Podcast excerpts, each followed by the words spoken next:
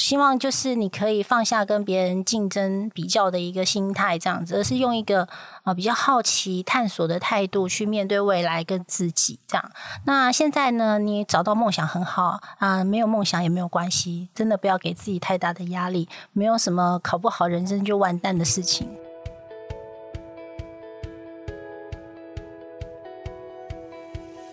嗨，欢迎收听一零四高中职 Podcast。在学生期间，我们都经历过课业压力、升学迷惘，或者是有各种烦恼的阶段。这个节目将透过四个系列主题，与你一起探索方向，讨论课纲升学，了解科系与职业，并聊聊校园生活大小事。Hello，大家好，我是主持人 Lily。那考完学测之后，你是哪一种人呢？有一个部分同学可能是你考得非常的好，然后甚至是超乎预期，你可以上到可能你自己理想中很好的学校。那有一部分同学可能是稳定发挥，你的这次的学测成绩都是符合你自己的期望，以及跟之前的模考差不多。那可能有一部分比较可惜的同学是你这一次有几科的成绩没有考得这么好。那这一集呢是我们的超特别企划，我们邀请了一零四的落点分析的 PM 来对高三学生分享一下，说到底要不要进行个人申请，甚至是你的梦幻安全志愿该怎么填。以及我们今天邀请到一位高三的学生代表，那他也会分享说他自己在高中的课程分配，然后规划，以及到现在面对个人申请的一些历程，也跟大家做一个分享。那一开始的话，我先欢迎来宾跟我们打声招呼吧。Hello，大家好，我是 May。那我现在是一零四学生产品的 PM，目前负责的产品有落点分析、学习历程，然后还有一个有趣的生涯兴趣测验。那我们是希望帮助高中生能够更了解自己，能够前进理想的大学校系。欢迎梅今天来到我们的节目哦，等一下很期待听到每一段落点分析有更多的分享。那这边也欢迎我们另外一位高三的来宾，也是上。大家好，我是上王玉祥。目前就读台北市永春高中的高三，那我选择了班群是文史哲学群。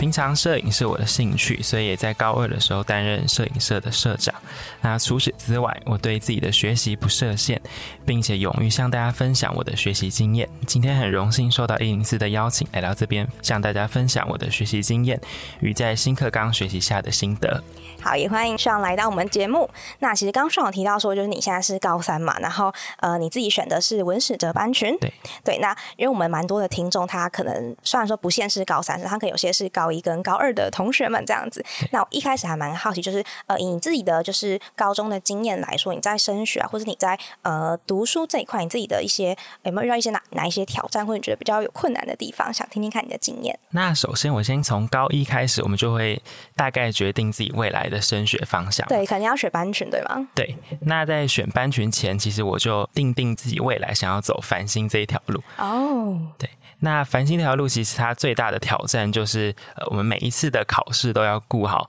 成绩，这样才能维持自己的校牌。对。那我觉得最大的挑战就是繁星除了平常的考科之外，就是主科国英数社以外，包含美术啊、家政这些艺能科，我们也都要把每一次的报告做到最好，才能顾好每一次的成绩。那所以我觉得繁星这条路可能是一条可以，但是非常可怕的路，因为我们高中这三年啊，都要战战兢兢的面对每一次的考试或者是报告。对，就是真的是以就是如果你选择走繁星这条路的同学，真的还蛮辛苦的，因为真的是如同上刚说，就是因为繁星它会有一部分会看的是你的在校成绩嘛，对，所以等于说你真的是要面面俱到，不管是你的主科，然后你的副科，甚至一些比较轻松的家政、美术课等等，都是你要好好把握的一个机会。对。那除了繁星的这个选择之外，你自己在高中的课程上面啊，或者是你自己后来的一些决定是怎么样子？那第二点呢，就是我们高二的时候，我们学校也有探究课程，但是我跟之前有来过一零四 Podcast 的零五，他分享的不太相同。就是我们学校即使是社会组，我们同时也要有自然探究的课程。嗯，所以就是虽然我们的学群是比较偏社会科学类的，但是我们同时也要做一些自然的实验来完成这个探究的课程。所以真的蛮辛苦。那你们在高二的时候也有自然课吗？对，但是还是要顾及自然探究的课程。对。哦，所以对于比较偏社会或者文史等班群的同学来说，真的还蛮辛苦的。对，同时要顾两边的课程。那在其实我在学测前，因为我在高中时期其实参加了非常多的活动，所以我也有选择参加了特殊选材。但是其实特殊选材的名额非常的少，在所有的高三生里面，只有百分之二的同学能透过特殊选材进入大学，而且大部分的学校的要求都是需要比赛经历。对，那。这一点就会是我认为社会组的同学面临到的挑战。因为现在大部分的比赛啊，包含像是黑客松或者是全国科展这些比赛，都是比较偏自然组的比赛。那适合社会组比赛真的是少之又少，所以我觉得社会组的同学在申请特殊选材这部分是蛮大的一个挑战。对，真的就比较偏弱势这样子。对，嗯。那另外一点就是，所有的特殊选材生都会面临到的，因为就如刚刚提到的嘛，特殊选材的名额真的非常少。对。那所以我们同时在准备特殊选材的备审资料的时候啊，我们还要顾及学校的考试。嗯，这两个在交错底下，自己的时间分配真的非常的重要。对我这边想要回馈一下，因为我们之前也有一集是访谈过特殊选材的学姐，她后来是进到清大的学士班，就是不分系这样子。那她有分享到说，其实，在准备的期间真的很煎熬，因为你刚好要准备你的资料，然后可能也有面对大考，然后可能学校的段考也是同时的进行中，所以你就被很多东西轰炸，你就觉得说天哪，就到底我该顾什么，然后我应该要怎么样都顾好。对，就同时学校的段考啊、模拟考，还有特殊选材的备审资料、面试，同时都是交错在进行的，所以每天都是像一场打战一样。嗯，更可怕应该就是放榜之后，对不对？对，因为放榜之后，他入学几率真的非常的小。那你放榜之后，你也不能把自己的心情沉溺在这个落榜的情绪之中。嗯，大概就要一天内就要把心心情调试好，然后继续努力准备学测。一天真的很难呢。对对，因为这边也跟听众补充一下，就是因为其实，在特殊选材的时间点是在最早的，就是我们是特殊选材，然后繁星，然后学测放榜，然后在个人申请，然后最后才是面试分科等等这样子。所以等于说，如果你是走特殊选材的同学，你就会最一开始就会面临到那个放榜那个状况这样。对对对对，所以我觉得上真的非常不容易。然后你已经撑到现在了，你非常的棒。那我相信也蛮多的听众可能刚好也是经历这关历程。那我希望说今天的分享也可以帮助到大家。接下来的话就是像刚刚提到说，其实呃在放榜之后，仍然就是没有被录取嘛。对对，所以接下来你可能就马不停蹄的准备学测。那学测放榜之后的心情是什么样子？对，那学测放榜其实他们官方说的放榜时间是九点，但其实大家陆续在六点开始就会收到成绩。那我自己是在六点十二分收到成绩的。你怎么知道那么清楚？你是六点就起来等吗？还是说你早上起来看到那个 讯息？六点就起来等了。天哪！那你看到那个当下是什么样子？哎，其实当下的心情起伏没有很大，因为大部分的成绩都在自己预料之内，就跟模拟考其实差不多。嗯，那反而有两科还比自己预期的高了一些。那我比较意外的是我的数学，因为我前面有提到嘛，我就读的是文史哲学群，所以我的数学平常其实蛮烂的。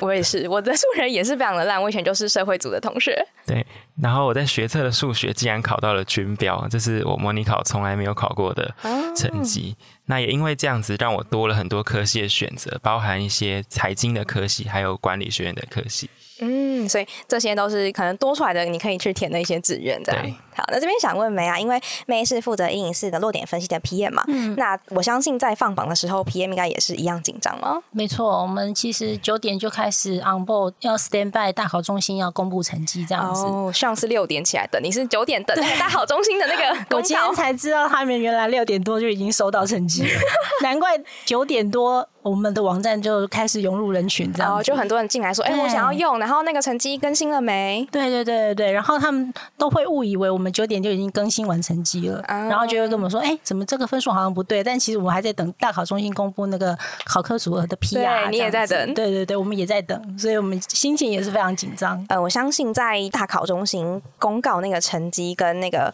不管是股票那些呃 PR 值之后啊，我相信学生大家应该也开始就想要在各个不同的产品跟网站上面去预测一下你自己的落点，对，像那时候自己有目标的科系吗？有自己目标的科系是地理系，就是一些社会科的科系，还有管理学院的科系。所以那时候你去做落点分析，然后那个结果是跟你自己预期的有上到你想到的学校吗？哎，落点分析跟我自己预期的还是有一些落差，但是蛮相近的。然后各家落点分析做起来都不太相同，所以就是要多看几家的落点分析，才能找到自己真的最适的科系。所以上其实属于是你自己已经有很明确志愿的同学，对，考学测前就有一些自己明确的志愿。哦，那你身旁会有那种同学，就是我考完学测，我再来决定我自己要读什么科系吗？有蛮多的，蛮多的。对，那 May 这边可以再补充一下，就是那如果说针对这些同学，他们如果是考完学测之后，他们正要开始探索他们想要读的科系，他们有什么方法？那我们落点分析跟学习历程这两个产品，其实就是想要来帮助大家解决放榜之后，他们要怎么开始找到自己的理想的校系，然后去参加面试，然后去参加申请这样子哈。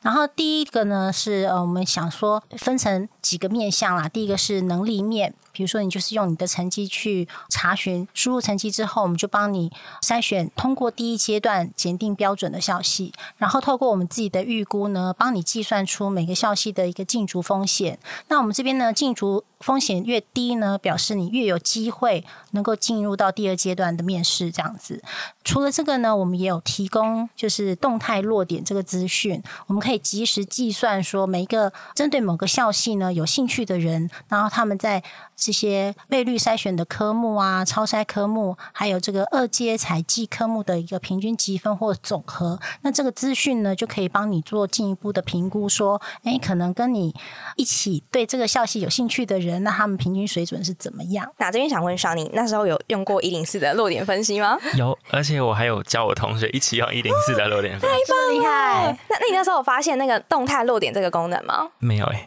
哦，好，那这个真的就是我觉得还蛮特别的地方，因为像妹刚刚讲，其实它动态落点，因为毕竟大家过了一阶之后，他们也很想知道说，就是到底跟我的竞争者有谁？比如说跟我想要读这个科系，以上来说，好，上刚提到可能是你想读的是地理系，对对，然后我是管理相关的学群的科系这样子，那你当然也很想知道说，你的竞争者到底有谁，或者他们到底考几分，你有没有机会进到二阶的面试？所以动态落点的话，其实就可以帮助我们去看一下说，我们的竞争者到底有谁，然后甚至是说，我们可以知道说。到底你的二阶采集的科目的平均的积分跟总和都是在这个功能上面，大家可以去看到的。那因为蛮多同学他们可能会面临到的是，那我到底要选校，我要选系，到底要怎么选？甚至是说，那还是说我可以根据我的兴趣去走？那以妹在就是做产品的时候，你有没有观察到一些，或者是你觉得说，大家可以怎么样的去判断它到底适不适合这些科系？嗯。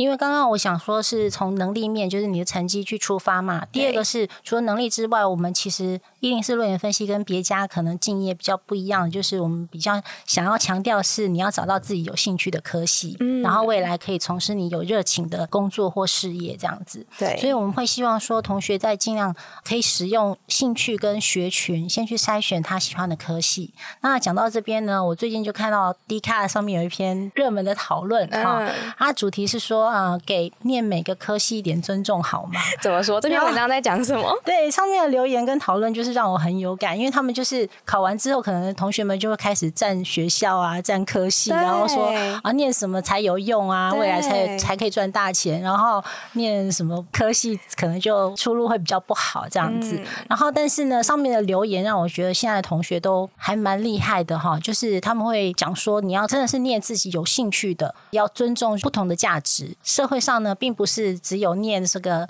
医牙垫资的人组成的，对不对？对，所以可能就是也是希望说，同学都可以适性适才的发展啦，不要上大学之后才发现，哎，自己念的系完全没兴趣，然后就很痛苦这样子。对我这边也可以补充一下，就是因为在亲子天下在二零一九年有做一个调查，他就问一群台大学生说，那如果给你一个机会，你还会愿意再选择现在这个科系吗？然后调查的结果是，只有四成的同学会说我我想要再选择一层科系。没错，没错。对，所以可以看到说，其实现在蛮多。的同学们是进到大学之后才发现说，哎，我这个科系好像跟我自己想的不一样，但是我好像没有这么喜欢这样子。然后，当然我也非常认同梅刚刚讲的，就是其实不只有那些理工或是医雅的科系可以有很好的出路，因为其实像我自己，我自己是教育大学毕业的，然后我自己会进到教育大学里面去学，是因为我自己非常喜欢教育。但我现在会在主持 p o d 也是因为可能我跟教育没有这么有关系，但是我觉得过去的所学真的都是我自己喜欢的，然后也是我觉得我可以在未来或是在我自己的人。身上面可以有所运用的，所以我觉得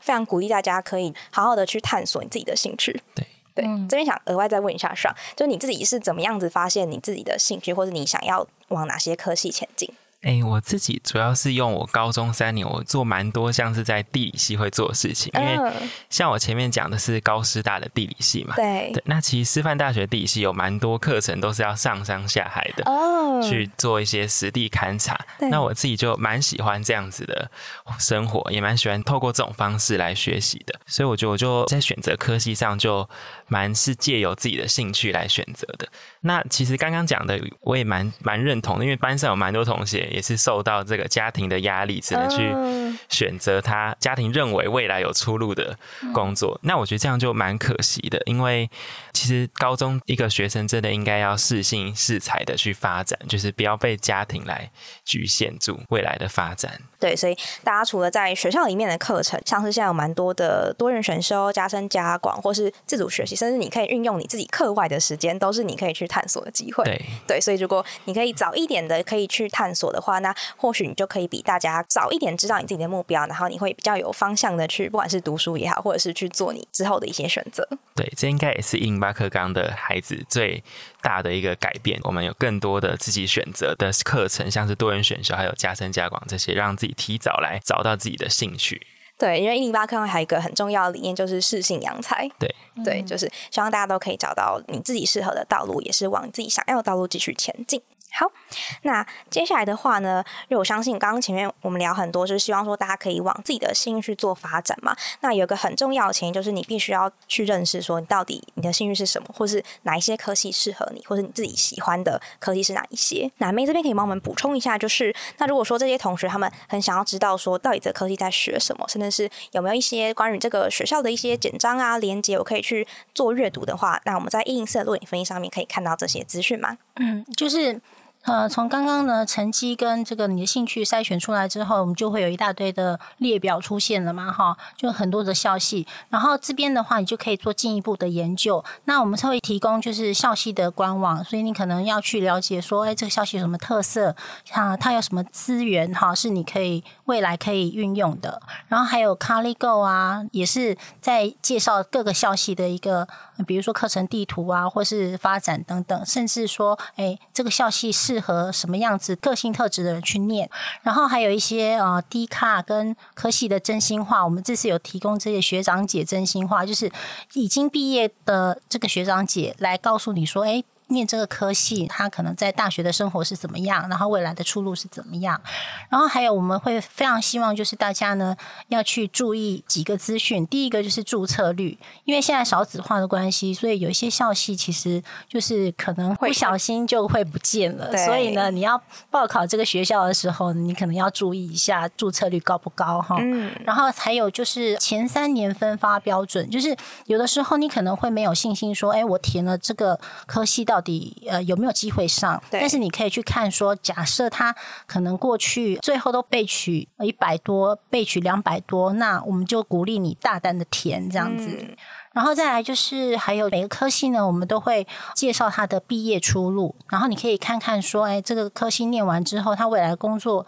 发展的面向可能是怎么样？像现在呢，目前就是有几个产业的趋势，比如说智慧数位化，然后或者是高龄服务化跟这个绿色化这些绿能的一些产业都蓬勃的发展当中。那很多学校也都开设相对应的科系或者学程，尽量想要提早来培育未来这个社会需要的人才。那所以，如果同学刚好这些产业或者是这些科系呢是你有兴趣的，那我们就会鼓励你说多去做一些研究，搞不好你真的是可以找到呃你有兴趣的科系去念这样子。那我自己在科系选择的部分，其实这几个方式包含校系官网、ColleGo、D Card，还有科系真心话、注册率。这些我其实都有用到，因为我觉得他们各具有不同的功能。像是 ColleGo 很好的就是它是从学群再去分成学类，所以像我刚刚讲到，我有兴趣的管理学群，那我就可以从管理学群底下再去找到运输物流学类，